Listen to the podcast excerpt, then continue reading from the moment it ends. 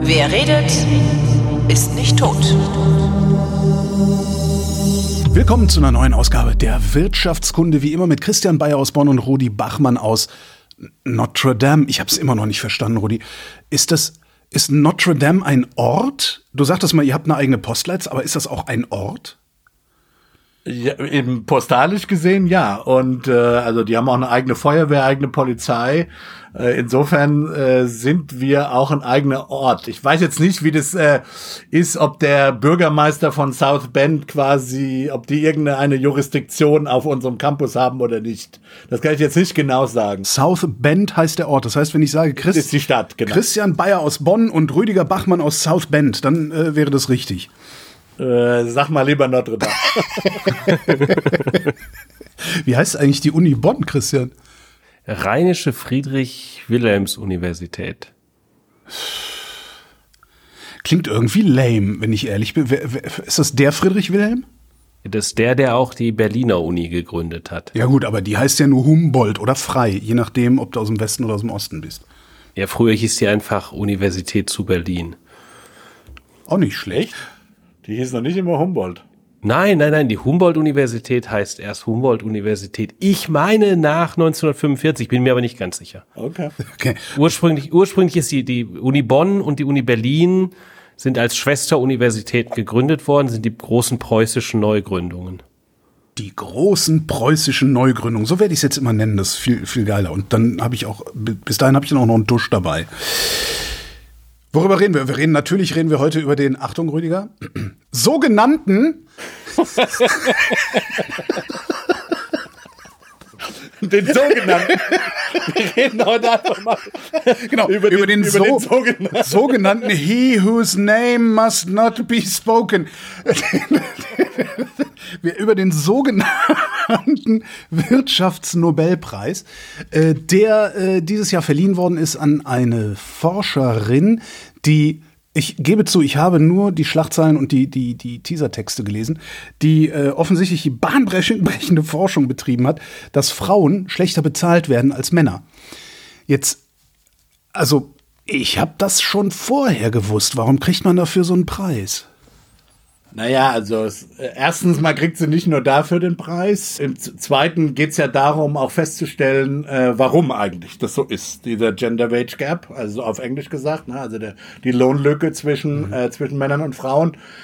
Ich meine, eine einfache Erklärung ist natürlich immer zu sagen, Diskriminierung. Die Chefs sind halt immer Männer und die diskriminieren gegen Frauen oder so.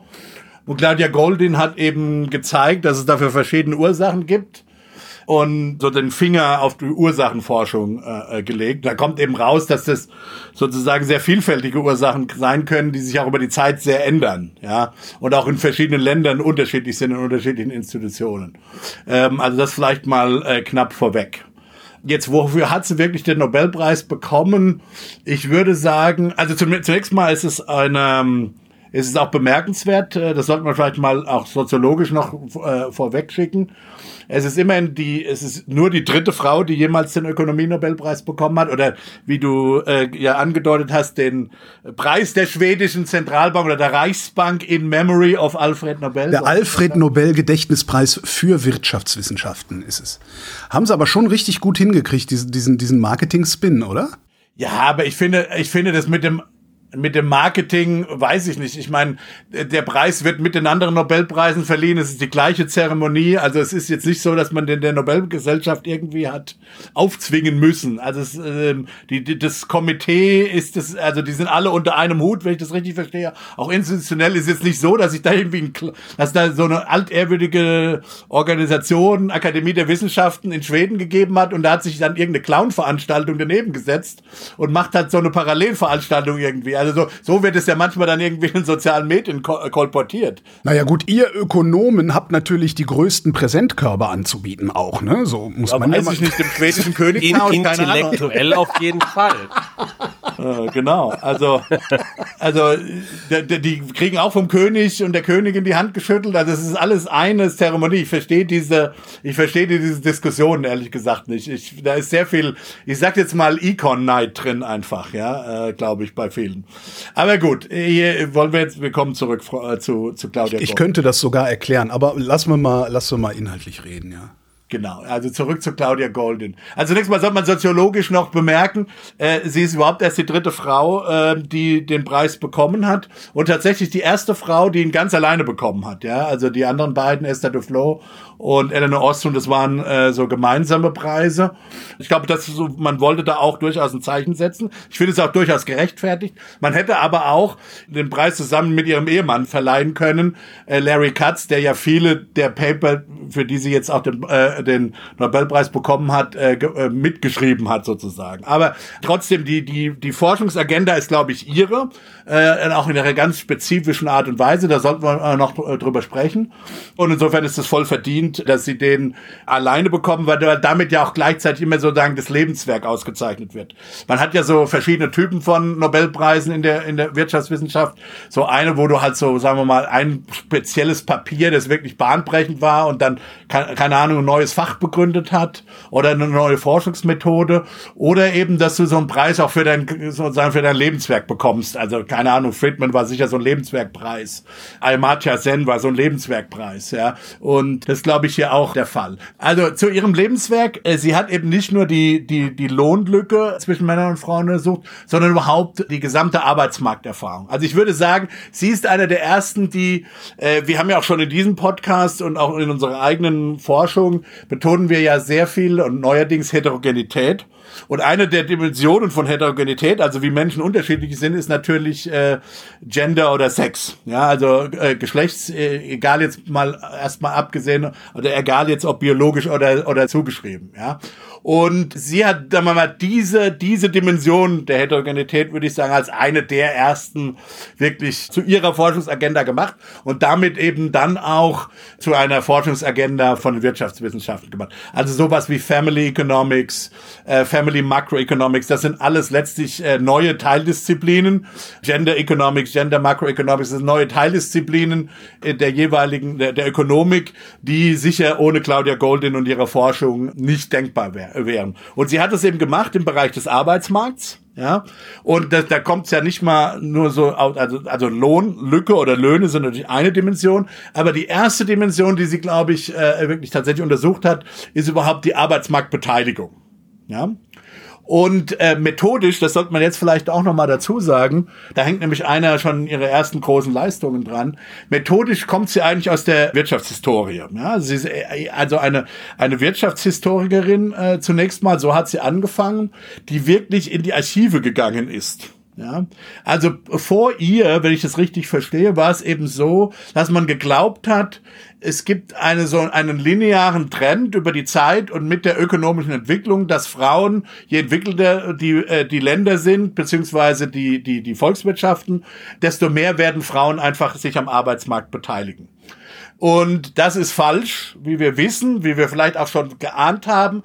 Und ein Grund war zu sagen, das war jetzt so im, sicher im 20. Jahrhundert, ja, im 20. Jahrhundert, wo wir relativ einfache zugängliche Daten haben, ja, zumindest für die entwickelten Länder kann man das relativ, äh, ja, haben wir ja Statistiken, sicher seit nach dem Krieg haben wir offizielle Arbeitsmarktstatistiken, vorher können wir das auch ganz gut äh, machen.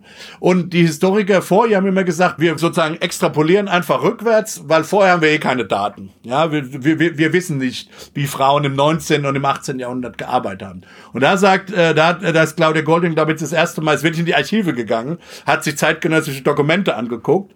Und da kommt eben raus, was man ja auch vielleicht vermuten würde, ist es, dass es eher so eine, eine U-förmige Entwicklung ist. Und zwar Frauen in agrarischen Gesellschaften. Und das gilt sowohl über die Zeit als auch, man kann sich das sehr schön ein, äh, anschauen, wir werden es dann auch in den Show Notes äh, posten oder du kannst es an die Show Notes posten, auch vom Entwicklungsgrad, wenn du zu einem bestimmten Zeitpunkt Länder vergleichst, sehr agrarisch geprägte Länder, da hast du eine relativ äh, hohe Erwerbsbeteiligung von Frauen, was ja auch nicht, äh, das ist ja intuitiv, also Frauen, äh, die Männer pflügen und die Frauen melken halt die Kühe und und und, und irgendwie sowas, ja, also es, es werden halt auch alle gebraucht, um die Familie Da werden alle gebraucht, da kann sich keiner irgendwie zu Hause oder, oder da, da ist sozusagen auch da, diese, diese moderne Trennung zwischen Arbeit und Privatsphäre oder Wohnen zu Hause ist natürlich in der agrarischen Gesellschaft völlig aufgehoben, ja, äh, typischerweise. Also, was wir, also, und ich hatte das natürlich für Amerika gemacht, da sind die Archive gegangen. Also, als Amerika noch eine überwiegend agrarische Gesellschaft war, war die Erwerbsbeteiligung von Frauen hoch. Und dann sinkt das mit der zunehmenden Industrialisierung zunächst mal in den USA und das hat man dann auch für andere Länder wohl genauso gefunden, dieses, äh, dieses U-förmige Verhalten. Dann sinkt das äh, mit der zunehmenden Industrialisierung, also dass der, der, die, sobald eben das verarbeitende Gewerbe dominierender wird, dann werden Männer dominierend, ja. Das geht dann sogar so weit, dass es sogar Regulierungen gibt und Gesetze gibt, die Frauen daran hindern, überhaupt im verarbeitenden Gewerbe zu arbeiten zum Teil vielleicht sogar Arbeitsschutzgesetze, um Frauen und Kinder sozusagen vor dem schlimmsten, der schlimmsten äh, Fabrikhölle im Grunde genommen zu bewahren, ja. Also ich will gar nicht mal sagen, dass das immer schlechte Intentionen waren. Und dann sozusagen ab Anfang des 20. Jahrhunderts äh, sieht man sozusagen die, die Umkehr, ja.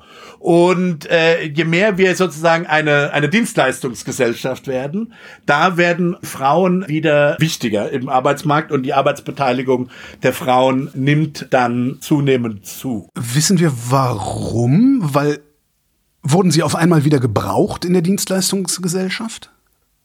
Naja, Dienstleistungsgesellschaften sind halt typischerweise dann auch Tätigkeiten, wo, wo es vielleicht nicht so sehr auf Muskelkraft ankommt, ja.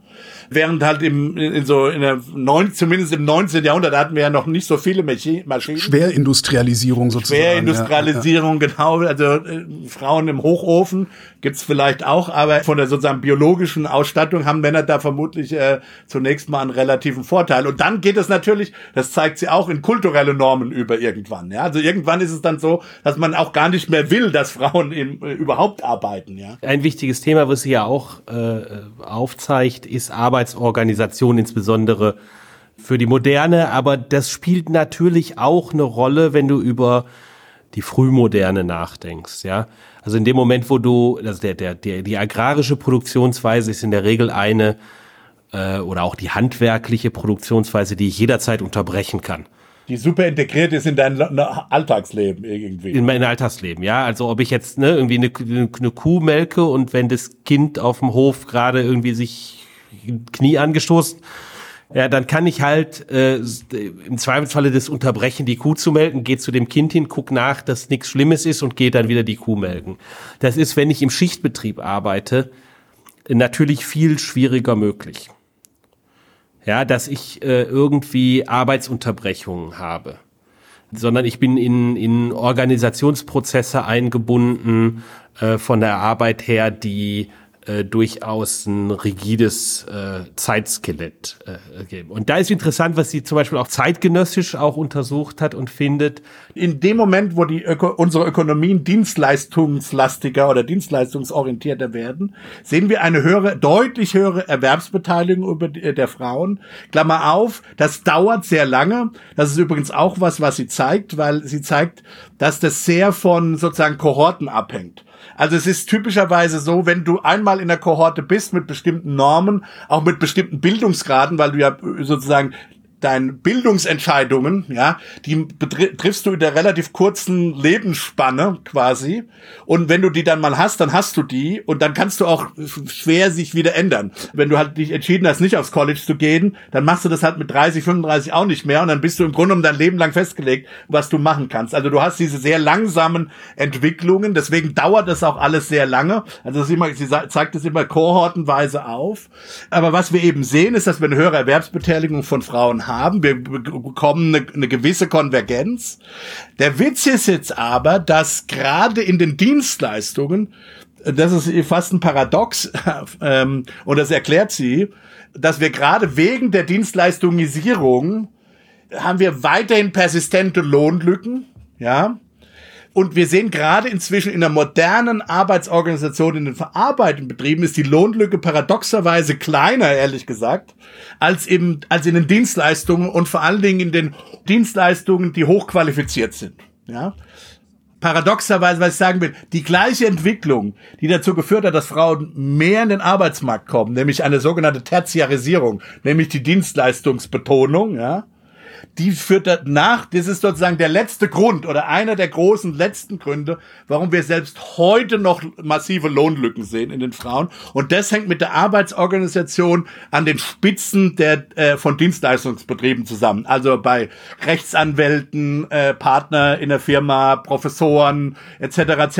Und das, glaube ich, wollte Christian erzählen. Ich wollte das nur so einleiten, weil es, weil es irgendwie so ein, weil es ganz interessant ist, weil es ist in diese gleiche Entwicklung der Tertiarisierung, die einerseits Frauen in den Arbeitsmarkt bringt, nach wie vor aber für persistente Lohnlücken sorgt. Genau, also ähm, sozusagen zunächst einmal, was, was einer der Punkte, die, die sie herausgefunden hat, ist, dass äh, in den Bereichen die Lohnunterschiede besonders groß sind, wo es besonders schwierig ist, sagen wir mal, Arbeitsprozesse zu parallelisieren, aufzuteilen.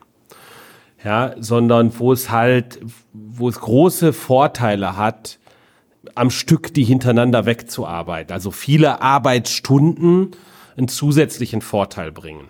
Und auch immer zur verfügbar zu sein. Und auch, und auch verfügbar zu sein, genau. Und das sind Jobs, die werden von Frauen weniger häufig gewählt, diese Jobs. Und äh, sind aber gleichzeitig halt durchaus heute noch Jobs oder vielleicht sogar verstärkt wieder Jobs, die besonders hohe äh, Gehaltsprämien bieten.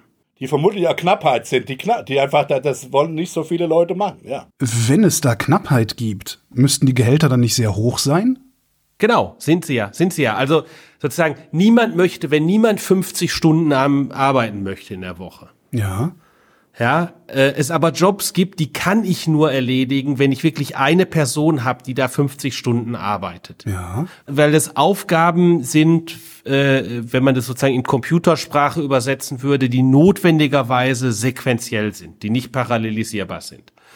Und das will keiner machen, da muss ich ihm dementsprechend hoch bezahlen. Und wenn jetzt es aber einen Unterschied gibt im besonderen Arbeitsleid, sag ich mal, viele Stunden in der Woche zu arbeiten zwischen Männern und Frauen, sei das aus äh, kulturellen Normen so, warum auch immer, ja, dann äh, ist es halt so, dass die Männer, weil die das kleinere hohe Arbeitsleid haben, diejenigen sind, die die Jobs machen, äh, äh die dann gut bezahlt sind. Das sind halt sozusagen der letzte, den ich dann also nehmen wir an, der, die, ich brauche 100 Leute, habe nur 99 Männer zur Verfügung, die machen diese Jobs äh, und die, der die hundertste Person ist eine Frau, die hat ein höheres Arbeitszeit, die muss ich auch noch bekommen. Ich muss alle Leute gleich bezahlen, dann kriegen wird diese Frau, die das noch gerade macht, die wird gerade so viel bezahlt, dass ich sie gerade dazu überzeugen kann, das zu machen und die Männer kriegen halt mehr als ihr Arbeitszeit. Mhm, mh. Okay, jetzt habe ich kapiert. Hm? Ja, und äh, da siehst du, da siehst du auch, wenn du jetzt tiefer reingräbst, zum Beispiel in äh, Beschäftigungsdaten, ähm, äh, siehst du, wo dann auch diese Lücken entstehen. Und das ist äh, ein Klassiker, auch das dazu hat die Nobelpreisträgerin gearbeitet. Ähm, äh, du siehst, dass das passiert, typischerweise dieser Knick gerade in der Fertilitätsphase. Ja, äh, da siehst du, dass Frauen weniger häufig Jobs mit höherem, höherer Autonomie, höherer Verantwortung, äh, und so weiter ähm, da rein, ich sage jetzt mal, befördert werden. Also wenn ich mir angucke, welche Jobs machen Frauen und Männer zwischen dem 20. und 30. Lebensjahr, da gibt's eigentlich nicht große Unterschiede. Und äh, je älter die Leute werden, im Schnitt machen, nehmen, übernehmen die Leute dann Jobs mit höherer Verantwortung und höherer Autonomie. Das sind aber auch typischerweise eben Jobs häufig, die einen großen Vorteil von vielen Stunden haben.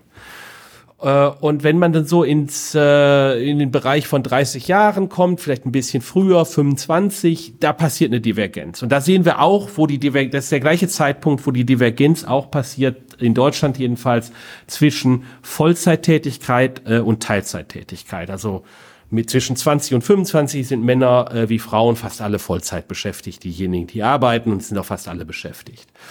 Äh, und äh, danach siehst du, dass Männer mit hoher Wahrscheinlichkeit weiterhin Vollzeit beschäftigt sind und Frauen halt mit großer Wahrscheinlichkeit Teilzeit beschäftigt sind. Sozusagen Klammer auf, Klammer zu als Nebenbemerkung.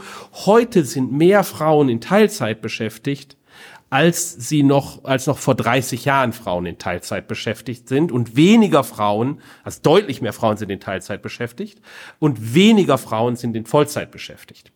Äh, also sozusagen dieses Teilzeitproblem, äh, äh, weil ich komme gleich dazu, warum das zum Problem wird, äh, ist vielleicht sogar in die Zukunft gerichtet äh, stärker und äh, vielleicht ist es keine gute Nachricht für die Konvergenz von äh, Männern und Frauen äh, auch Stundengehältern.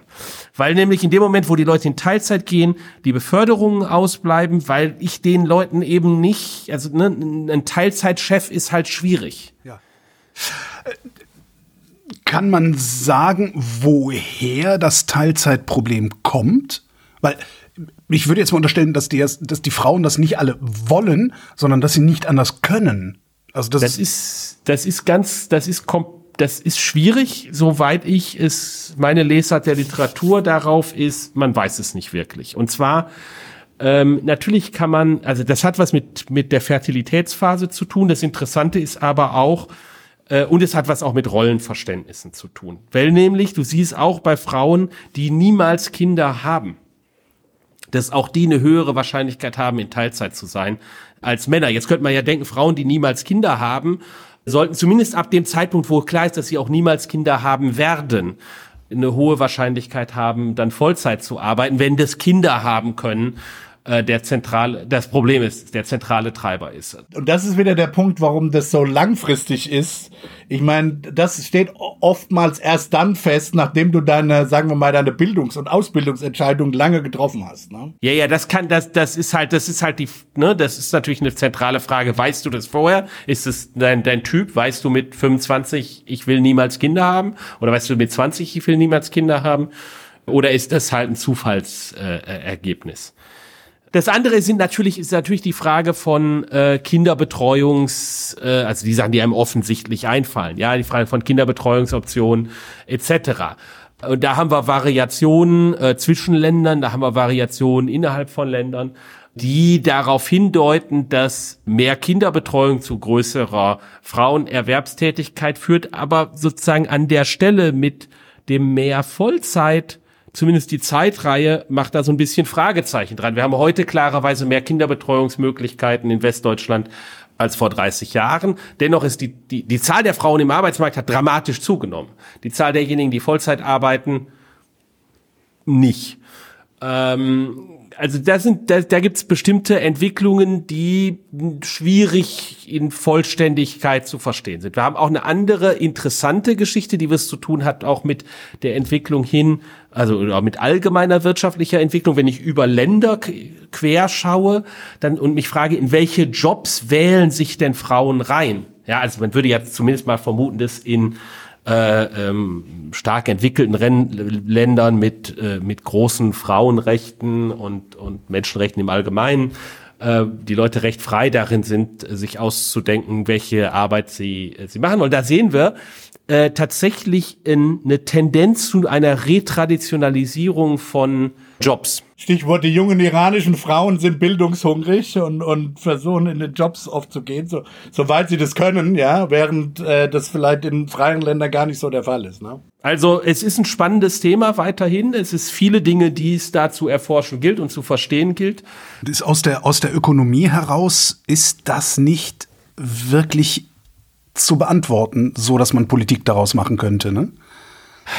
Naja, aber es gibt natürlich schon Rahmenbedingungen, auf die die Menschen reagieren. Äh, ja, Anreize ähm, und so weiter. Ich habe ja gesagt, ähm, die Frage von von Kinderbetreuungsplätzen, die Frage von Besteuerung. Und dann gibt's natürlich auch, das ist interessant, auch das ist ein aktives Forschungsfeld, die Frage von Koevolution und, und Rüdiger hat es ja auch schon angesprochen, von sozialen Normen und ökonomischen Randbedingungen. Wenn du eine Gesellschaft hast, die der festen Überzeugung ist, in ihrer Mehrheit der festen Überzeugung ist, dass die Frau hinter den Herd gehört, dann werden auch genügend Frauen dieser Überzeugung sein und sich freiwillig quasi freiwillig hinter den Herd stellen. Ja, weil diese Erwartungen natürlich validiert werden durch die Gesellschaft. Ich meine, wenn du erwartest, dass du dass, dein Return on Education, jetzt mal ökonomisch gesprochen, relativ gering ist, äh, weil du eh keine Chancen hast als Frau, dann äh, wirst du dich entsprechend auch in deinen Bildungsinvestitionsentscheidungen äh, entsprechend äh, verhalten. Wobei, da, da muss man ganz klar sagen, das hat sich jetzt zumindest in den westlichen Gesellschaften wirklich geändert. In den,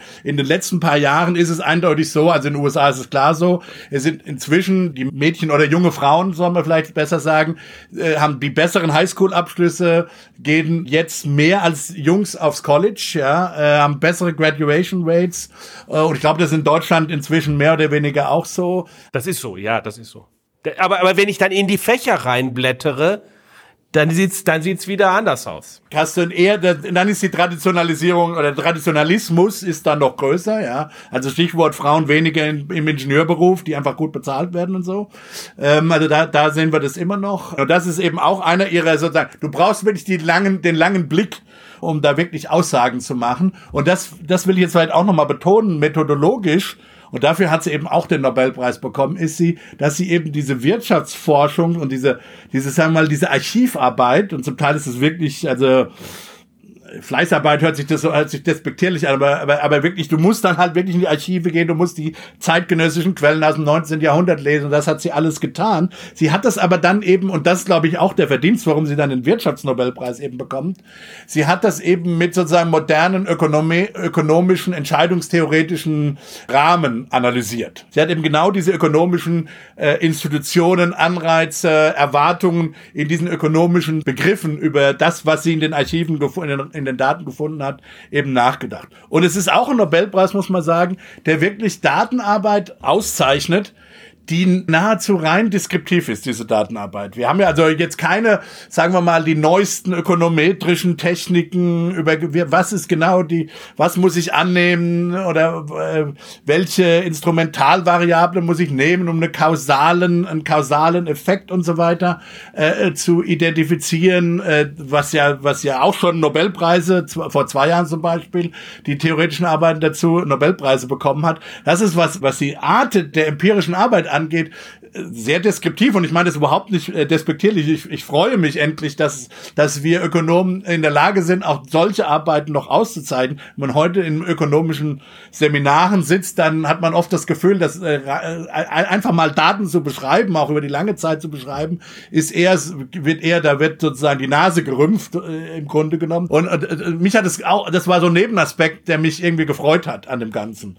Ihr habt da gerade so gesagt, na ja, und wenn alle glauben, dass Frauen hinter den Herd gehören, das war nicht, was ich meinte, sondern was ich meinte ist, äh, in dem Moment, wo äh, du Fertilität steuern kannst, dann verändern sich einfach fundamental die Spielregeln und die Entscheidung zum Beispiel für eine Frau, äh, in Bildung zu investieren, hat viel kontrollierbarere Ergebnisse. Ja, die weiß also, wenn ich jetzt zu dem Zeitpunkt ein Kind haben will, also nicht davor, dann kann ich das sicherstellen, relativ einfach und zu nicht allzu hohen Nutzenkosten.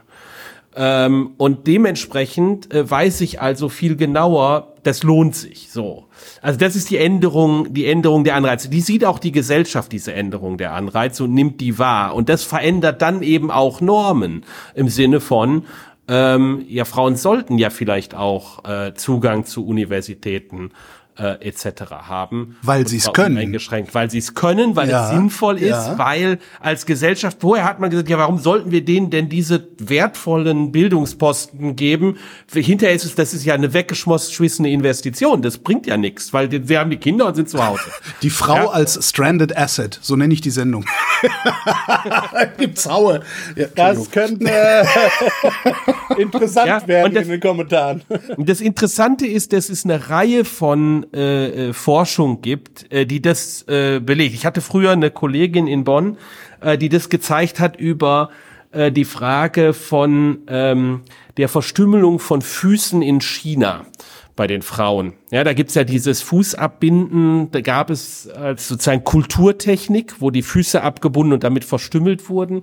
Äh, und dann ist die Frage, äh, ist ein bisschen unklar, äh, warum ähm, äh, was, was der Vorteil davon ist, äh, es gab ein Schönheitsideal, was sich in die Richtung entwickelt hat. Aber was sie gezeigt hat, ist, dass die, das Ausmaß auch durchaus des frühneuzeitlichen Füßeabbindens oder also bis vor der äh, ähm, bürgerlichen Revolution in China, ähm, da ist es dann verboten worden. Das Ausmaß äh, ist sehr unterschiedlich gewesen in unterschiedlichen Regionen Chinas und das hängt damit zusammen, wie sehr die relativen ähm, äh, Produktivitäten, sage ich jetzt mal, von Frauenarbeit auf dem Feld versus äh, zu Hause waren. Also als Handwerk. So, und das Füße abbinden führt halt als Verstümmelung dazu, äh, dass die Frau nicht auf dem Feld arbeiten kann. So, in den Regionen Chinas, wo Frauen besonders produktiv auf dem Feld waren, war auch am Anfang des 20. Jahrhunderts das Füßeabbinden wesentlich weniger verbreitet und wenn es praktiziert wurde, dann in sozusagen milden Formen. Und das ist interessant, diese, aus meiner Sicht jedenfalls, diese, äh, diese Koevolution von Normen, die vielleicht nicht einen unmittelbaren ökonomischen Gehalt haben. Und diese Sichtweise zu entwickeln, das braucht natürlich die langen Daten. Das braucht die Archivarbeit, äh, äh, wenn man das machen will. Es braucht Archivarbeit in unterschiedlichsten Dimensionen, die ich da zusammenbringen äh, bringen muss. Äh, und das Zusammenbringen von den ökonomischen Überlegungen mit der wirtschaftshistorischen Datenarbeit ist jedenfalls aus meiner Sicht äh, fruchtbar, wenngleich es ja in den historischen Wissenschaften ähm, weniger en vogue mehr ist. Ja, da haben wir, haben wir das Gegenteil mit der Ablehnung der Long History, der Long Durée, heißt es, glaube ich, auf Französisch, wo man sehr stark in Mikrostudien geht, ja, und sich quasi, also Dissertationen geschrieben werden über Briefwechsel der Soldaten, eines Soldaten im 30-jährigen Krieg während einem Jahr oder so, ja, und eben sich so diese ganz langen Zeitreihen haben wir irgendwie an Reputierlichkeit verloren. Äh, insofern ist es ganz gut, finde ich, wenn die Ökonomen den Stab aufnehmen und äh, das hochhalten, diese Tradition. Ich will auch noch mal einen anderen, äh, auch ja, philosophischen oder methodologischen Punkt machen. Ich glaube, für viele Leute, wenn die an die Frage rangehen, äh, Frauen am Arbeitsmarkt, Frauen weniger bezahlt und so weiter und so fort, die denken eben sehr stark darüber nach aus dem Blickwinkel von Gleichheit oder Ungleichheit und eben Diskriminierung, ja.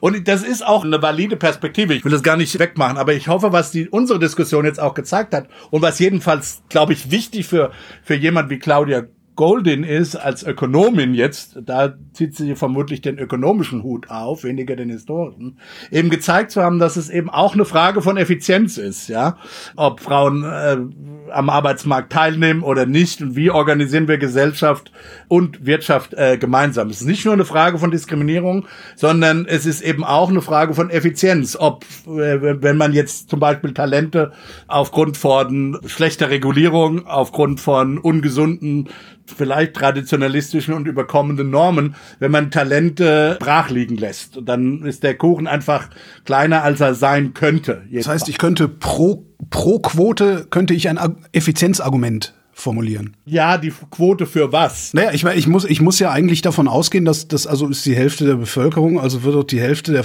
der ne, also wer, es werden vermutlich werden genauso viele Frauen doof und und inkompetent sein, wie Männer doof und inkompetent sind. Also das, das wäre jetzt so eine Annahme erstmal. Gut, also, aber da müssen wir jetzt ganz konkret sein. Also reden wir jetzt von Unternehmen zum Beispiel. In, zum Beispiel. Ja. Also sagen wir in, in, in, in Vorständen oder so. Ja, genau. Da würde man ja eigentlich sagen, also ganz naiv würde jetzt der klassische Ökonom sagen, äh, da kann sich Diskriminierung eigentlich weniger halten, weil äh, dieses Unternehmen ja den, den Profit maximieren soll. Und wenn sie, wenn da Ta Talent äh, verschwendet wird, dann würden sie ja vermutlich den Profit nicht maximieren. Und äh, dann sollte dieses Unternehmen eigentlich äh, vom Markt verschwinden, beziehungsweise nicht mehr so gute Finanzierungskonditionen kriegen. Spätestens auf der Aktionärsversammlung müssten eigentlich die Aktionäre und Aktionärinnen äh, ja, der Unternehmensführung eins auf die Mütze hauen und sagen, ihr, ihr nutzt ja gar nicht alle Effizienzmöglichkeiten aus. Genau, da kommen wir jetzt in Friktion. Jetzt kann man darüber nachdenken. Also das wäre jetzt die reine Lehre sozusagen.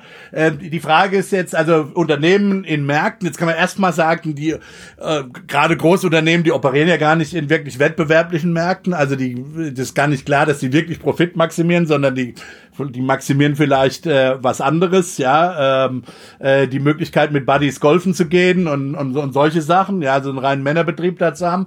Äh, also diese Vorstände, also subject to einem Minimum-Profit oder so. Ja, also die, klar, die müssen natürlich schon Profit erzeugen, aber sobald sie irgendeinen Soll-Profit er, er, erzeugt haben, äh, ist es nicht klar. Also da gibt's einfach äh, Informationsasymmetrien zum Beispiel zwischen den äh, Aktionären und den Vorständen. Also die können gewisse sozusagen gewisse Anteile am Kuchen, der im Prinzip möglich wäre, sozusagen für ihre eigenen Genau, solange mein Coupon mehr zahlt, sagen wir mal so vier Prozent mehr zahlt, als die EZB Zinsen haben will, halte ich meine Schnauze, ja.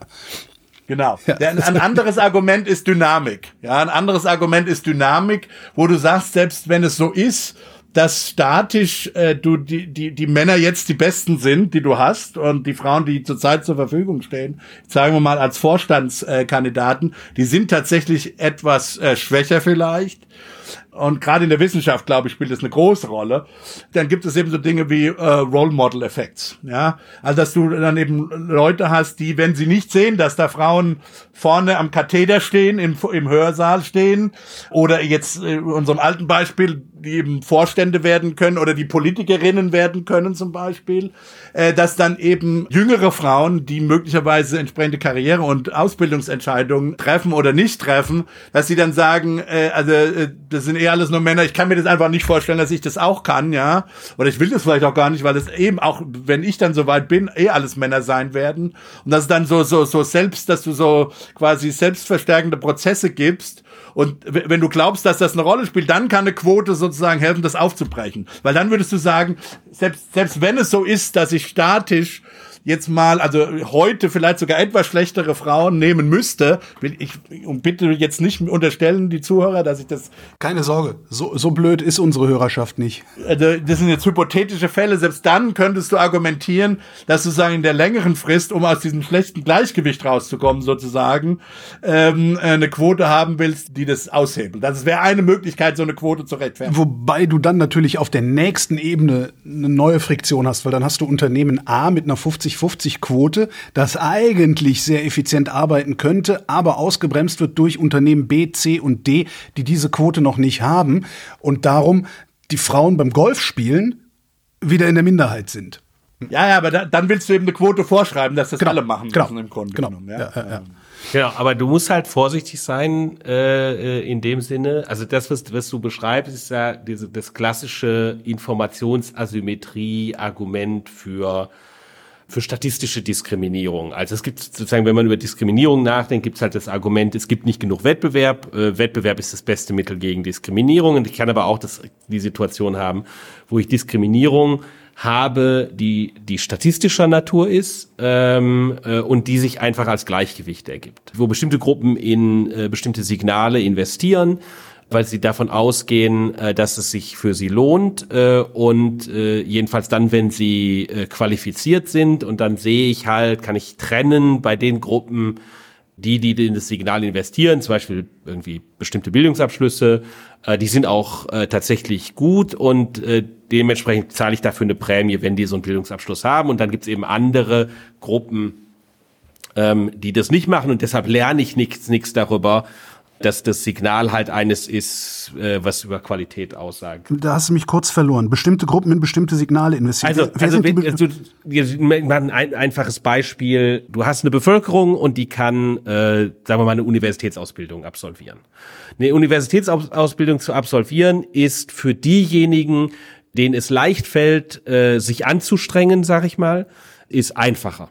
Das ist weniger kostspielig. Und äh, jetzt kann ich eine Situation haben, wo ich denjenigen, die eine Universität absolviert haben, äh, mehr Gehalt zahle. Nicht wegen wirklich der Universität, die sie absolviert haben. Nimm mal an, die lernen da gar nichts sondern einfach nur, weil ich weiß, diejenigen, die die Universität absolviert haben, sind mit hoher Wahrscheinlichkeit von dem Typ, wo sich anstrengen, nicht viel, denen nicht viel ausmacht. Das heißt, wenn ich die beschäftige, dann werden die sich tendenziell anstrengen.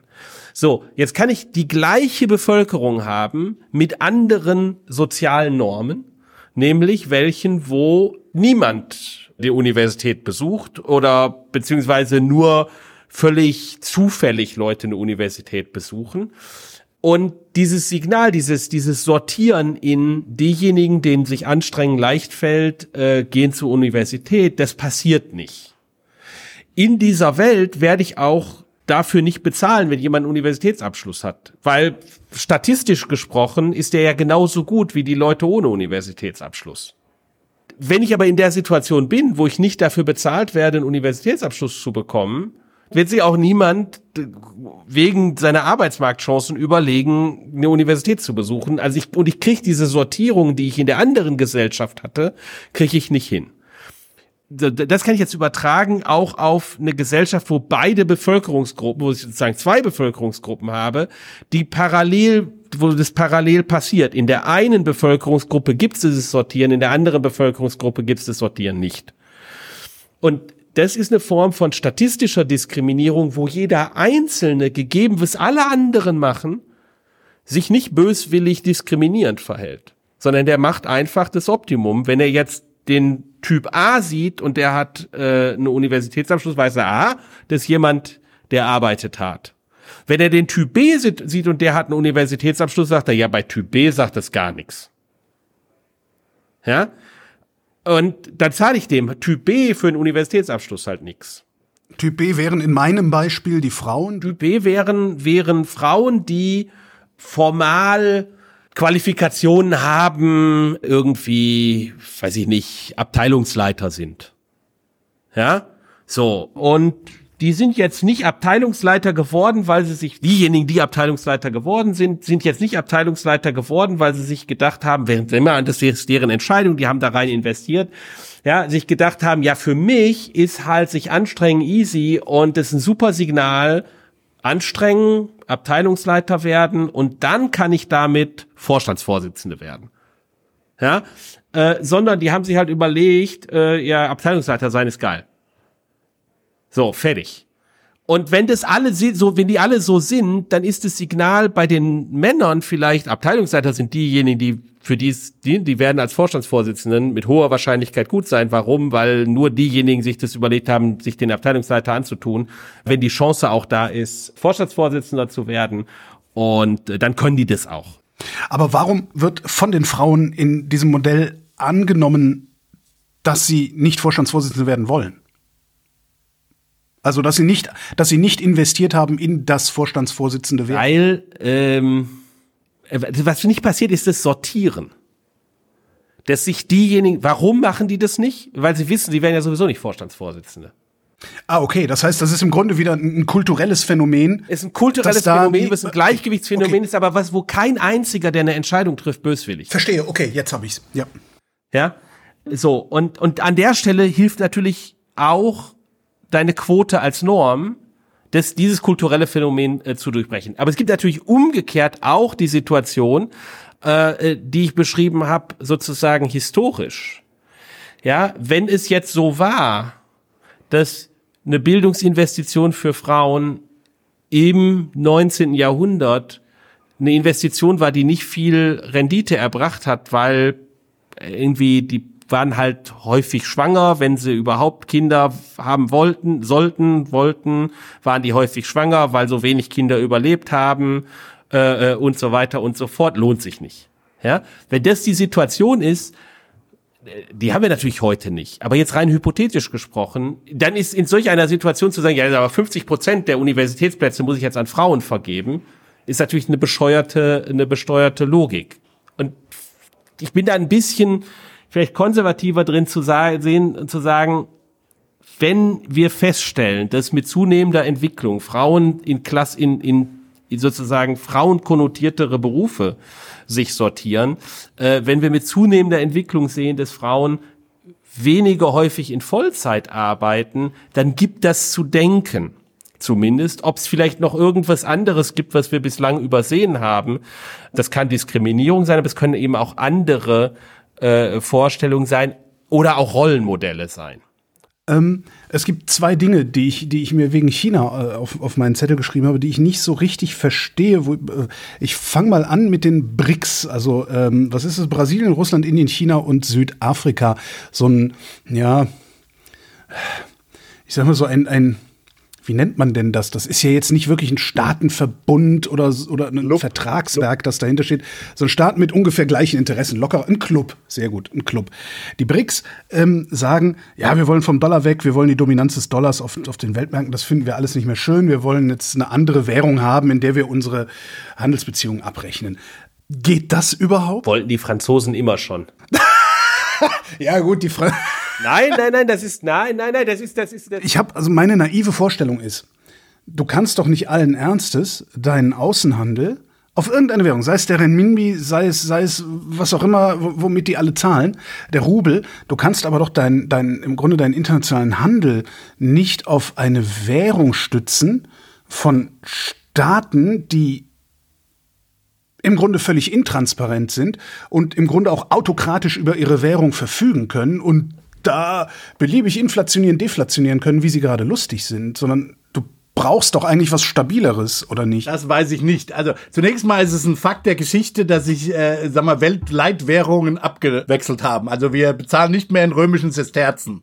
Und das Römische Reich war auch autokratisch, konnte beliebig inflationieren. Haben sie übrigens auch, ja. Look where it got them. Ja?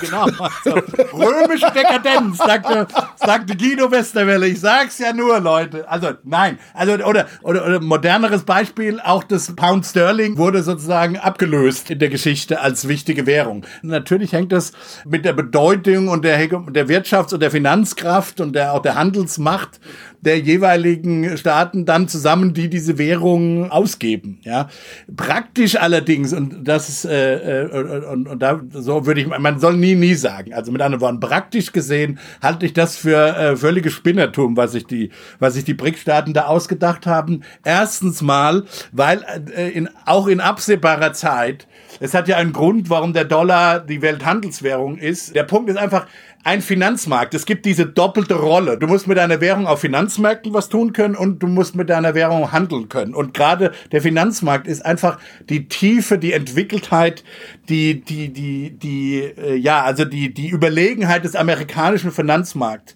Das hat noch nicht, bis jetzt noch nicht mal und da, wenn überhaupt, wäre der Euro im Grunde genommen der sozusagen der nächstmögliche Kandidat, äh, einen entsprechenden Kapital- und Finanzmarkt zu entwickeln. Noch nicht mal Europa hat es geschafft. Ich hoffe, dass äh, Europa das eines Tages schaffen wird, aber noch nicht mal Europa hat es bis jetzt geschafft. Diese, diese Überlegenheit des amerikanischen Finanzmarkts, dass du gerade in einer krisenhaften Welt und paradoxerweise sind die BRIC-Staaten ja vermutlich die Staaten, die zu immer mehr Krisen in der Zukunft äh, führen werden. Also die durch ihr eigenes Tun tun, machen sie den amerikanischen Finanzmarkt mit seiner Stabilität. Natürlich kann auch Amerika implodieren. Das wissen wir alle. Auch Amerika ist ein Tiger, Säbelzahntiger, der auf dem Vulkan reitet, schon klar. Trotzdem ist es so, um den erstmal kaputt zu kriegen, diesen Kapitalmarkt und diesen Finanzmarkt in Amerika, das, das, das, das, so schnell geht das nicht. Also allein schon aus diesem Grund halte ich das für, für völliges äh, Zeichen von übergeschnappt sein. Und letzter Punkt, die BRICS sind ja nicht die, nur die BRICS, sondern die haben ja jetzt inzwischen auch andere Staaten aufgenommen. Und zwar Staaten, die sich spinnefeind sind. Ja, also allein die könnten sie ja noch nicht mal auf eine Währung vermutlich einigen. Sind es dann Rupien oder sind es dann also Remimbi oder südafrikanische Rand oder oder oder oder was wird mit Brasilien Reals in Brasilien? Also die könnten sie ja noch nicht mal auf eine Währung einigen. Dann könnten sie irgendeinen Währungskorb machen, alles richtig aber, aber, aber auch da steht da ja dann kein vereinheitlichter Kapitalmarkt dahinter. Also diese Staaten, also äh, wie das überhaupt praktisch gehen soll, äh, ist mir völlig schleierhaft. Also ich weiß nicht, wie du das siehst, Christian. Ja, ich denke auch. Also das ist, ich, das war ja nicht scherzhaft gemeint mit den Franzosen, sondern sehr ernst. Aber ich ähm, muss immer ein bisschen lachen, wenn es um französische Großmannszucht geht. Darum habe ich so ein genau über Nein, großen Land äh, per, per Default. Per Default genau. Ah, ja, ja, ja. Ich, du, ich lerne also, gerade Französisch, also mir kann man nichts vorwerfen. ähm, ja, also äh, ne, das, äh, die Frage äh, des äh, exuberant privilege, ähm, die ja eng damit verknüpft ist, äh, genau. ist ja eine, die äh, vor allem eben aus Frankreich gestellt worden ist. Die war den Franzosen zur, zu, in der in, in der Nachkriegszeit und sozusagen nachdem äh, das äh, Wirtschaftswunder überall in Europa, in der Nachkriegszeit in Kontinentaleuropa stattgefunden hatte, war denen ein Dorn im Auge. Und das war durchaus ein wichtiger Motivationspunkt, äh, nicht ein zentraler, aber ein wichtiger, äh, in der Frage von europäischer Integration. Äh, und auch ein Punkt, äh, sozusagen, der für den Euro sprach, wo man sich erhofft hatte, mit dem Euro eine größere ähm, äh, Menge an Handelsströmen halt in europäischer Währung zu haben. Die Situation vor der Einführung des Euros war so, dass das meiste wurde in, in Dollar äh, gehandelt. Auch im innereuropäischen Handel? Übrigens? Nein, weißt da war, wurde ganz viel in D-Mark gehandelt. Hätte ich jetzt nämlich auch gedacht, ja genau. Ja. Die haben wir aber heimlich EQ genannt. Äh, da wurde sowohl in Dollar als auch in D-Mark gehandelt. Das fanden die Franzosen auch nicht so gut. Äh, aber auch da gab es Dollarbeziehungen und die sind weggefallen weitestgehend. Also das, das innerhalb der Europäischen Union handelt eigentlich ja keiner mehr in Dollar. Auch in auch zu den Ländern in der Europäischen Union, die nicht den Euro haben, äh, ist die übliche äh, Währung ist der Euro. Äh, dennoch haben sich äh, die Dinge nicht großartig verschoben und äh, das zwischen den USA und Europa ähm, in äh, Euro gehandelt wird, ist sehr, sehr selten. Und das äh, zwischen Europa und Drittländern in Euro gehandelt wird, auch relativ selten, mit einer gewissen Ausnahme äh, der Länder, die äh, sehr enge Handelsbeziehungen äh, zu Europa haben, äh, typischerweise die äh, Mittelmeeranrainerstaaten. Das Privilege exorbitant musst du mir noch mal erklären, was du eben gesagt hast. Also es ging, geht darum, dass, äh, und das ist auch ein Stück weit äh, äh, die Frage, äh, warum will man eigentlich, dass äh, der Dollar nicht die Handelswährung ist, ist, äh, dadurch, dass der Dollar äh, die dominante Handelswährung ist, jedenfalls so ist die übliche Vorstellung, ähm, äh, sind die USA in der Lage, zu günstigeren äh, Konditionen sich zu verschulden. Ja, die Realzinsen in den USA sind äh, typischerweise besonders niedrig immer gewesen. Das ist halt ein Riesenvorteil. Aber der Punkt ist, dass du diese Verknüpfung hast zwischen Handel und Kapitalmarkt. Das muss man ja dazu sagen. Das ist ja genau der Grund. Genau, also, ne, weil es immer dieses Wechselseitige gibt von äh, wenn ich irgendwo hin liefere, dann liefere ich ja typischerweise ähm, äh, mit einer Zahlung auf Termin. Und in dem Maße, wo ich zum Beispiel äh, meine Rechnung, die ich äh, stelle, äh, dass ich die halt schon weiterverkaufen kann, in einem tiefen Finanzmarkt ist das einfach möglich, kann ich mich gegenfinanzieren. Aber wenn ich jetzt sozusagen, ich schicke mein Schiff vom Hamburger Hafen los äh, äh, nach äh, Peking und dann kriege ich eine Rechnung oder stelle eine Rechnung, die stelle stell ich jetzt in äh, Renminbi. Ja, äh, so dann ist halt die Frage, bis das Schiff ankommt und dann sozusagen die Zahlung zurückkommt mit Zahlungsziel, da vergeht eine ganze Menge Zeit. So sagen wir mal, da vergehen jetzt zwei Monate. So, da muss ich für diese zwei Monate muss ich das ja finanzieren, was ich da verschifft habe. Ja, und äh, wenn ich jetzt in einem, das in einem recht tiefen Markt mache, Finanz, tiefen Finanzmarkt machen kann, dann habe ich meine Rechnung und vorausgesetzt die Gegenseite ist ähm, ist äh, da äh, die ist vertrauenswürdig, dass ich dass ich das machen kann, äh, dann kann ich mit der Rechnung hingehen zu einer Bank und sagen, zahl mir das Geld doch schon mal aus. Und dann, dann kriegst du die Forderung gegen den äh, äh, Handelspartner und ich habe äh, hab jetzt nicht das Problem, mich zu finanzieren. Ich muss ja Löhne, Gehälter äh, zahlen, die Waren zahlen und so weiter. Und es gibt ja noch einen anderen Fall, dass du halt Assets in einer bestimmten Währung über hast, mit dem, wo du jetzt erstmal auf die Seite legen willst, ja. Und dann ist halt die Frage, willst du die eher in China auf die Seite legen, ähm, mit einem Kapitalmarkt oder was kriegst du dann von? Kommen wir dann zum nächsten Thema, chinesische Immobilien. Oder willst du die eben zum Beispiel dem amerikanischen Staat geben, ja, der gute Zinsen zahlt? Also wo kannst du auch gut und sicher Geld parken, in welcher Währung? Das kannst du sicher auch mit dem deutschen Staat natürlich. Insofern hat auch Deutschland gewisses exorbitant Privilege, aber es ist halt kleiner als Amerika, äh, deutlich kleiner. Das heißt, für die Massen äh, in der Welt, die eben auch mal Funds parken wollen, bietet sich äh, auch der amerikanische Kapitalmarkt an. Und es sind natürlich nicht nur Leute, die die die, die Funds parken wollen, da, da bieten sich dann amerikanische Staatsanleihen an, sondern die zum Beispiel vielleicht auch äh, gute Renditen, relativ gut gestreut einheimsen wollen. Und dann bieten sich die amerikanischen Firmen an, die typischerweise höchst rentierlich sind. Ja, amerikanische Banken sind, sind zum Beispiel viel höher rentierlich als äh, europäische Banken, aber auch Venture Capital Markets und so weiter, je nachdem, wie dein Risikoappetit ist als Investor in der Welt. Und das sind eben Dinge, die, die bisher eben nur Amerika bieten kann, ja, weil du in China immer die, immer die Probleme hast, dass da vielleicht ja, der Staat dann mal rein funkt, funkt und dich halb enteignet oder quasi enteignet und alle diese Dinge. Und das gleiche gilt für Brasilien, das gleiche gilt für Südafrika. Diese, dieses, äh, diesen Premium-Kapitalmarkt kriegst du halt bisher nur in Amerika und mit Abstrichen in Europa geboten. Und Europa oder der Euro wird keine Leitwährung, weil unser Kapitalmarkt nicht dynamisch genug ist. Noch nicht genug integriert ist. Wir haben, wir haben, wir haben immer noch keinen richtig funktionierenden integrierten Kapitalmarkt, äh, auch zwischen den Ländern, wo es, äh, wo man sagen kann, es gibt einen wirklichen europäischen Kapitalmarkt. Die, Regul die Regulierungen sind zum Teil noch national, ja.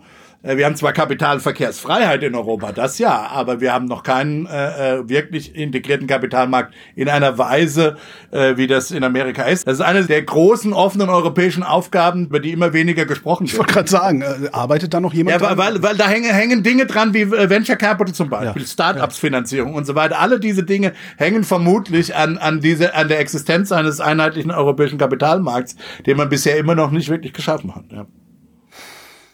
Und das andere China-Ding, ähm, hast du eben schon mal angesprochen, Immobilien und also ja auch gleichzeitig, ich, ich habe ja auch so ein bisschen den Eindruck, dass Xi vor allen Dingen auch deshalb diese Nationalismus-Trommel und dieses Gedresche in Richtung Taiwan durchzieht, weil er seinen Leuten wohlstandstechnisch nichts mehr anzubieten hat. Was ist da los in China? Gehen die gerade pleite? Naja, also man muss sich eben man muss sich ein paar, um das mal ein paar Zahlen klar zu machen, ja. Und wir haben da ja, glaube ich, schon mal drüber gesprochen in der Folge, ähm, wo Rockhoff, die Arbeit kann man vielleicht dann auch noch mal posten, ähm, mal rausgearbeitet, wie groß eigentlich dieser Immobiliensektor in, in China ist als Anteil am, am Bruttoinlandsprodukt. Der ist, äh, je nachdem, wie man das misst, zwischen 20, 25, 30 Prozent. Der ist massiv größer als bei uns oder in den USA. Ja. Das heißt mit anderen Worten, ein Großteil des chinesischen Wohlstands oder auch äh, der, der, der Produktion von neuem Wohlstand steckt eben im Bauen neuer äh, Häuser, okay? Oder, oder, oder äh, Gebäude, um es mal ganz neutral zu sein, da, da kommen ja nicht nur, äh, das sind ja nicht nur Wohngebäude, sondern auch im Zweifel Bürogebäude für, äh, für, für die Industrie, den Dienstleistungssektor. Das ist mal die eine Zahl. Also der Immobiliensektor am, als Anteil vom Bruttoinlandsprodukt ist massiv in China. Ja? Die zweite Zahl ist, ähm, das habe ich hier aus dem CNN-Artikel, ist es so, also ich lese es vielleicht mal vor. Last month, a deputy head of the National Statistics Bureau was quoted by state media as saying China's entire population of 1.4 billion would not be enough to fill all the empty apartments littered across the country. Wow. Das heißt, die haben in den letzten, das muss man sich vorstellen. Für alle, die dem Englischen nicht, nicht so, so mächtig sind, ähm, China hat nicht mal genug Einwohner, um alle leerstehenden Wohnungen zu belegen. China. China. Das ist ausgerechnet. In, immerhin jetzt zweitreichste, bevölkerungsreichste Land der Welt hat nicht genug Einwohner, doch, um seine ganzen. Das Konsumentenmarkt ist, ist aber eigentlich doch geil für die Konsumenten. Also ich meine, du kriegst jetzt. Ja, ne? ja, ja, ja, vielleicht. Muss man halt also zwei Wohnungen nicht, zusammenlegen. Ist es nicht so geil, ist nicht so geil, weil die natürlich zum Teil konzentriert sind äh, zum Teil aber auch in Städten gebaut worden, äh, also mit anderen Worten zum Teil konzentriert sind. Der Wohnungsmarkt in Shanghai und Peking ist nicht am Einbrechen. Da will nicht jeder noch hin oder in Shenzhen. Ja, ähm, äh, insofern da, wo jeder hin will, sind die Wohnungen nach wie vor teuer. Da, aber die wurden eben halt auch gebaut in sogenannten Dritt, äh, Dritt, äh, Third Tier, also drittrangigen Städten wurden eben auch massiv äh, diese Apartment-Buildings und ich vermute auch äh, Industriegebäude und, und Bürogebäude. Ja, es gibt ja, es, die, YouTube ist voll mit Videos äh, über chinesische Geisterstädte regelrecht, also Geister, Geistermillionenstädte, das ist äh, unvorstellbar, ja. Ja, die wurden alle ins Bruttoinlandsprodukt mal eingerechnet. Stichwort 30 Prozent oder 25 Prozent Bruttoinlandsprodukt. Jetzt wacht man aber auf oder kapiert, und zwar zu Zeiten von niedrigen Zinsen, äh, wurden die eben alle gebaut. Und jetzt wacht man auf und wacht auf, man hat eben Schrott. Ja, das ist wie wenn du aufwachst und, und, und, und, Schrott hast. Und dann ist die Frage, wem gehören die eigentlich? Ja, das sind zum Teil privat, also in, in, indirekt, also das, der chinesische Staat natürlich, aber auch, aber, aber auch natürlich die chinesischen Privatbürger, die, ja, weil sie immer noch relativ früh in Rente gehen, haben da zum Teil ihre Altersversicherung drin. Ja. Jetzt hast du eine 1,4 Billionen immer älter werdende Gesellschaft, denen der klar ist, dass sie einen Haufen Schrott gebaut hat. Und was halt natürlich keine Option ist für die Regierung, dass diese Verluste jetzt realisiert werden auf einmal, ja, weil dann haben die einen vermutlich einen Bürgerkrieg am Hals, der vielleicht nur durch, äh, sagen wir mal, e externe militärische Abenteuer, Stichwort Taiwan, möglicherweise abzuwenden ist. Also was jetzt passiert ist, es, wird versucht eben über diese Verluste sozusagen finanziell die wegzukletten, also das Bankensystem weiter zu finanzieren, weiter zu aber letztlich ist das alles auf Luft gebaut, ja. Und die Frage ist, wie schaffst du, das ist eine massive Politikherausforderung für China, äh, weil irgendwann müssen diese Verluste realisiert werden. Ja? Und die Frage ist, wer trägt am Ende diese Verluste in China? Und das ist eine, eine, eine, wie gesagt, ein Land, das noch, das pro Kopf noch nicht so reich ist, ja, dem aber einer Bevölkerung, der gleichzeitig ein massives Wohlstands- und Wachstumsversprechen für die Zukunft gegeben worden ist. Wann kommst du clean sozusagen als chinesische Regierung? Und wie, wie machst du das? Ja, wie machst du das? Ja, das ist unmöglich. Das weil du, wenn du das sofort machst, wenn du das, wenn du das sofort alles abschreibst, dann hast du eben, wie gesagt, massive Wohlstandsverlust, äh, Wohlstandsverluste. Okay, dann drucke ich halt das Geld, das den Rentnern fehlt und gebe denen das in die Hand. Ja, klar, aber dem entspricht ja nichts dahinter, weil es will ja keine, diese Wohnungen, diese, die, die liefern ja keine Wohnservices, also nichts Reales, der, die, äh, was dahinter steht. Also, warum baut man Wohnungen? Naja, weil man eben reale äh, Dienstleistungen von Wohnungen bekommt, nämlich, also Leute, die da echt wohnen können, also und dann eben Miete dafür zahlen. Also das ist, das ist ja, so, so soll ja ein funktionierender Wohnungsmarkt funktionieren. Das das geht nicht in China, weil das eben viel zu viele sind. Also diese, diese, diese Zahlungsströme werden nicht kommen. Und die Frage ist, wie gehst du jetzt damit um? Also zunächst mal werden die Chinesen Konjunkturprobleme kriegen, ja. Ähm, also mit anderen Worten, weil die Leute langsam kapieren, dass sie eben nicht so reich sind, wie sie gedacht sind. Die kriegen riesige Probleme im Bankensektor. Jetzt kannst du als autoritärer Zentralstaat natürlich versuchen, deinen Bankensektor künstlich am Leben zu erhalten, aber auch das ist nur eine Verschleppungspolitik, ja. Das bedeutet, wenn die, wenn die Banken nicht wirklich investieren können oder wenn die Banken nicht sozusagen den Schuldenschnitt machen, um dann nach vorne gucken zu können, dann kriegst du, was technisch gesprochen sogenannte Schuldenüberhangsprobleme, Debt Overhang Problems, dass die Banken nicht wirklich in Realwirtschaft investieren können, ja, weil, weil sie eigentlich nicht, wirklich nicht zahlungsfähig sind. Und das kannst du alles versuchen. Als Zentralstaat hast du noch mehr Möglichkeiten, als, als sagen wir mal, Deutschland es hätte, weil du bestimmte Dinge einfach anordnen kannst, bestimmte Allokationen einfach vornehmen kannst. Aber am Ende des Tages muss irgendjemand diese Verluste tragen. Und je länger du sozusagen damit wartest, kriegst du auch eine Schleppe, vermutlich eine, jedenfalls kennen wir das aus, äh, aus westlichen Ökonomien, äh, wenn, wenn diese Schuldenbereinigung eben nicht stattfindet, kriegst du eben anämisches Wachstum, weil eben Investitionen in die Zukunft nicht wirklich stattfinden können. Ja, wie gesagt, das kann ein Zentralstaat vielleicht ein bisschen äh, überkleistern, indem er halt selber diese Investitionen vornimmt. Aber am Ende des Tages äh, werden diese Realis Verluste irgendwann realisiert werden müssen, zum Teil werden die, die Leute wachen langsam auf, also über Erwartungseffekte dann schon realisiert, äh, also was die Konjunktur drücken wird, die Binnenkonjunktur in China drücken wird. Man kann sagen, die Binnenkonjunktur ist mir egal, äh, meine Konjunktur ist eh, lebt eh von Exporten. Aber wie gesagt, was die Investitionen angeht und so weiter, ist eine höchst explosive Gemengelage, Gemengelage. Und mir ist ehrlich gesagt nicht klar, wie China da rauskommen will. Und das macht die chinesische Politik halt auch so unberechenbar und letztlich gefährlich, weil wenn du halt so massive innenpolitische Probleme hast, äh, China wäre nicht der erste Staat, der sich deshalb in außenpolitische und militärische Abenteuer stützt. Und dann noch vielleicht noch ein letzter Punkt. Der Ausblick für China ist halt auch nicht wirklich günstig. Und das hängt mit der, mit der Population zusammen, mit der Bevölkerungsentwicklung, ja. Das ist jetzt nicht so die nächsten 10 oder 20 Jahre.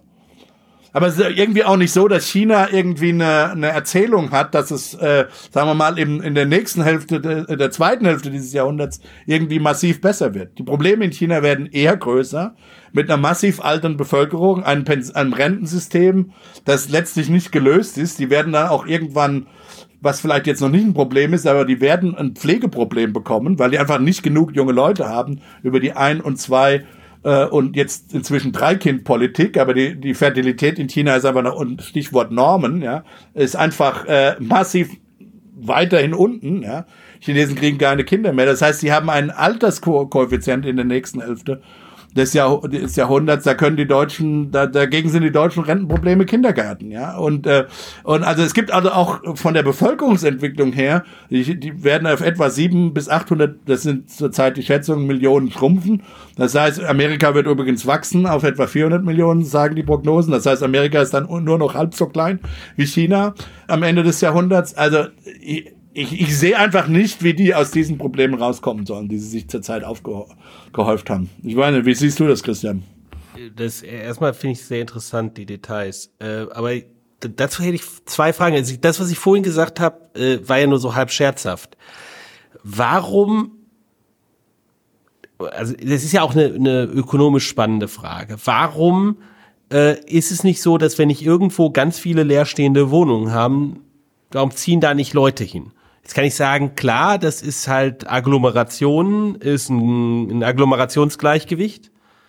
Und das ist halt schwierig, weil wenn da keiner ist, dann ist da auch nichts zu arbeiten, also ziehe ich da erst gar nicht hin. Aber jetzt habe ich ja so eine Wirtschaft in China, die so halb geplant ist.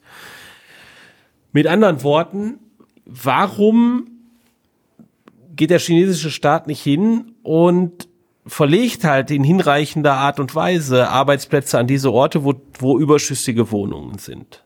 Also im Sinne von, im Sinne von äh, Produktionsstätten dorthin zu verlegen. Äh, und dann müsste doch eigentlich auch für die Chinesen äh, vielleicht aus Shanghai das recht attraktiv sein. In Shanghai habe ich irgendwie eine sehr kleine Wohnung und in dieser drittrangigen Stadt äh, kriege ich halt für die Miete in Shanghai oder für den Kaufpreis in Shanghai, kriege ich halt fünf Wohnungen gekauft. Ja, aber hast du gerade schon gesagt, Agglomerationsgleichgewicht, da ist halt keiner, also geht auch keiner hin. Ja, aber das ist halt in, dem, in, in der, in der Laissez-faire-Ökonomie, also in der reinen Marktwirtschaft, äh, äh ist dieses, verstehe ich dieses Problem. In einer, in einer teilweise geplanten Wirtschaft, ja, selbst in der, schon in der sozialen Marktwirtschaft, äh, haben wir diese Agglomerationsphänomene, äh, die haben wir natürlich, aber der Staat hat ja halt ganz andere Möglichkeiten. Stimmt, der kann einfach sagen, die Chipfabrik kommt jetzt da hinten hin und ihr müsst alle dahin. Ja. Zumal die Chinesen ja über ihr Huko-System, die regulieren ja Binnenwanderung. Ja, die Chinesen haben ja ein sehr restriktiv. Du kannst ja einfach nicht, du kannst jetzt ja, nicht einfach sagen. Das, ist das vielleicht das Problem? Also oder oder ist es so, dass ich in diesem Huko, in dem Huko-System immer in die Third-Tier-Stadt wandern darf? Naja, du könntest halt einfach die Huko der Third-Tier-Stadt ja aufwerten oder so. Ja, du könntest ja sagen, äh, ähm, äh, ihr Agrarbevölkerung, die gibt's ja auch noch aus dem Westen, ihr kriegt die Huko der Third-Tier-Stadt, aber Shanghai gibt's nicht mehr oder so. Ja? Die, äh, Huko? Äh, äh, ich höre das gerade zum ersten Mal in meinem Leben das ist ein Huko-System. In China äh, musst du, also äh, hast du ein Huko, das ist eine Aufenthaltserlaubnis ähm, sozusagen in einer bestimmten Region oder in einer bestimmten Provinz. Ach, okay, die haben keine Freizügigkeit. Die haben nicht, die haben keine vollständige Binnenfreizügigkeit. Okay, naja, Trotzdem ist es natürlich so, dass der Wander, deswegen hast du dieses Problem mit Wanderarbeitern zum Beispiel. Der Wanderarbeiter, und das ist halt das Gegenargument, das ist wieder die Agglomerationseffekte. Die Wanderarbeiter gehen, obwohl sie illegal, das sind illegale Binnenmigranten in China, in Shanghai und Peking, die, also, die gehen halt trotzdem nach Shanghai und Peking und Shenzhen, ja. Obwohl die da illegal sind. Das heißt, sie kriegen keinerlei äh, Services, keine sozialen äh, äh, Services, die es in China eh nicht so groß gibt, aber die, die im Zweifel keine medizinische Versorgung. Die Kinder kommen nicht in Kindergarten Kindergarten und die offiziellen Schulen und so weiter. Also, also praktisch so eine, eine regionale Social Security Number, wenn man so will. Ja, sowas. okay, also das ist quasi, es ist quasi Aufenthaltserlaubnisse. Du hast quasi äh, Binnen, Binnenaufenthaltserlaubnisse, das Hugo-System. Das stammt aus, noch aus dem Kaiserreich, glaube ich, was China da auch die Kommunisten dann übernommen haben. Äh, wie gesagt, das war früher vielleicht nicht so ein Problem. Ähm, aber im Prinzip könntest du natürlich schon, Christian hat recht, über dieses Hugo-System da versuchen, das irgendwie aufzuwerten. Also indem du einfach sozusagen die, die Hukos äh, der, der Third-Tier Cities dann sozusagen für ein Apfel und Ei verkaufst. Ja, und, und eben, dass du halt auch sagst, sagst, sagst, was weiß ich, hier sind bestimmte Investitionen, die passieren dann dort. Also bis hin zu den Dingen, die wir ja auch an Regionalförderung betreiben. Was weiß ich, eine Universität, ja. China baut, China baut sich, baut sich fünf große Universitäten. Die baut's halt nicht mehr nach Shanghai, sondern in diese Städte, wo die Studenten alle in Palästen wohnen können. Und ist gleichzeitig noch in der Lage durchzusetzen, dass die auch dahin ziehen. Klar, kö- könnten die, kö- könnten die machen, ja. Ja, ja, kannst du im Prinzip anweisen. Ich glaube, du hast recht, im Prinzip wäre das möglich, aber ich glaube tatsächlich, da überschätzt du tatsächlich Staatskapazität. Weil es auf einem, auf einem Level, wir reden hier von Millionen von Menschen, hunderten ja. Millionen von Menschen. Ich glaube einfach, dass die, die, die, äh, das überfordert, äh, das über, das ist im Modell richtig, du hast völlig recht. Würde mal einfach so drüber nachdenken, aber ich glaube tatsächlich, dass da Hayek ganz gnadenlos zuschlägt und äh, du letztlich, die, dass die Staatskapazität nicht vorhanden ist. Äh, das wäre jetzt meine naive Anfangserklärung, meine Anfangshypothese, weil, weil äh, wir reden hier von einem Scale, der einfach völlig unvorstellbar ist. Ja, ja, ja, ja. Ja, weil, weil umgekehrt natürlich schon diese Frage von Knappheit von Wohnraum auch in Migrationsfragen eine Rolle spielt. Ja, weil das natürlich die Reallöhne determiniert. Klar, und trotzdem sehen wir halt diese massiven Einwanderungen, die leben dann halt illegal, die leben in Slums, ja, äh, nach Peking und, und, und Shanghai. Ich meine, du hast ja die, die Wander, die Existenz Ja, ja, der klar, Wanderarbeiter klar, klar. ohne Huko, die ist ja da, weil die Agglomerationseffekte so massiv sind. Ja, also die, mit anderen Worten, die Nominallöhne sind so hoch in, in dann doch, ja, äh, dass das selbst wenn du eine teure Wohnung hast in Peking oder oder in irgendeinem äh, Qualitätsadjusted, wenn du halt dann in irgendeinem Loch wohnen musst, äh, kommst du am Ende besser. Zumal dann ja auch, wa- wa- was ja dann auch eine Rolle spielt, du willst ja dann deine Familie, die oft zu Hause geblieben ist, miternähren, ja. Und dann bist du halt schon bereit, als Wanderarbeiter, äh, sagst du halt, äh, du fährst dann halt dreimal im Jahr nach Hause. Die Chinesen haben ja relativ große äh, Urlaubsregelungen über, wegen ihren ganzen Feiertagen und so. Drei Feiertage da im Jahr mit jeweils einer Woche. Da fährst halt dreimal äh, im Jahr nach Hause seiner Familie und den Rest äh, schickst du halt die Transfers, ja. Das ist ja mit unserer Migration genauso, ja. Da ist es halt nur eine Binnenmigration äh, in China. Also das wäre meine Anfangserklärung, dass das einfach äh, die Agglomerationseffekte zu groß sind und die Skalierung, die die soziale Planung oder der, der, der Staatsplaner hier vornehmen müsste, einfach viel zu groß ist. Also in dem Fall müsstest du ja wirklich also Menschenmassen dann bewegen, ja. Äh, und äh, ich weiß nicht, ob, ob, ob selbst China so einen totalitären Zugriff auf seine Bevölkerung hat, dass das ohne soziale Unruhen vor sich gehen würde. Ja. Eine milde Version wäre zu sagen, wir bauen Universitäten, ja, in diesen Third-Tier-Städten, äh, da kommen dann die Jungen hin, die bleiben dann vielleicht, die machen dann Ausgründungen und so weiter und dann dauert das. Aber die, der, Punkt ist, ich weiß nicht, ob China diese Zeit hat. Zumal sie halt ja auch keine Jungen mehr haben. Also so mit so vielen jungen Chinesen kannst du das halt gar nicht machen. Das heißt, du müsstest da halt massiv auch Middle-aged, beziehungsweise vermutlich sogar ältere, also schon bereits pensionierte Chinesen dahin verfrachten, im Zweifelsfall, ja. Chinesisches Florida. Und das, glaube ich, ist halt in der Praxis, ist China nicht totalitär genug, das wirklich durchzuführen, glaube ich. Und dann eben auch, also ich, ich ich glaube, dass selbst, selbst der totalitärste Staat der Welt wäre mit diesen Zahlen einfach überfordert und mit dieser Komplexität. Vermute ich.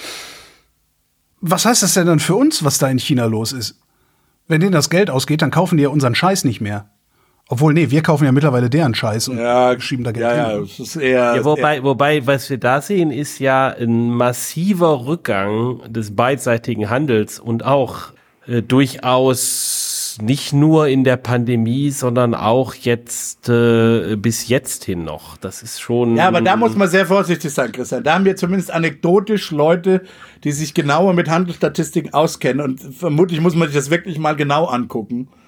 Gesagt, das ist relativer Fake. Also mit anderen Worten, dieses ganze Decoupling oder De-Risking, die jetzt einige machen wollen, die du in den bilateralen Handelsstatistiken äh, das ist Fake in dem Sinne, was passiert ist, dass wir mit Vietnam handeln, aber Vietnam eben das Zeug dann doch in China einkauft. Also mit anderen Worten, wir machen uns jetzt scheinbar von China unabhängig und indem wir äh, massiv mit Vietnam anfangen zu handeln. Wenn Push comes to shove, dann aber, also wenn dann am Ende wirklich eine Krise ist, dann ist es eben so, dass Vietnam auch das von China kaufen müsste. Vietnam ist da eher ein Zwischenhändler und dass es nicht klar ist, dass wir wirklich äh, die Risk, dass dann die Risking wirklich stattgefunden hat. Also bilaterale Handelsstatistiken können da zumindest misleading sein. Da sollte man sehr vorsichtig sein. Klingt nach russischem Erdöl. Ja, so ein bisschen. Und auch, äh, wir müssen ja ganz, äh, wir, wir sagen es, wir klopfen uns zwar immer auf die Schulter, auch wir, die Gasökonomen klopfen uns zwar immer ja gerne auf die Schulter, aber wir müssen ja auch zugeben, dass wir immer noch nicht ganz von russischem Gas weg sind. Äh, zum Teil kommt ja in unseren LNGs auch russisches Gas immer noch an.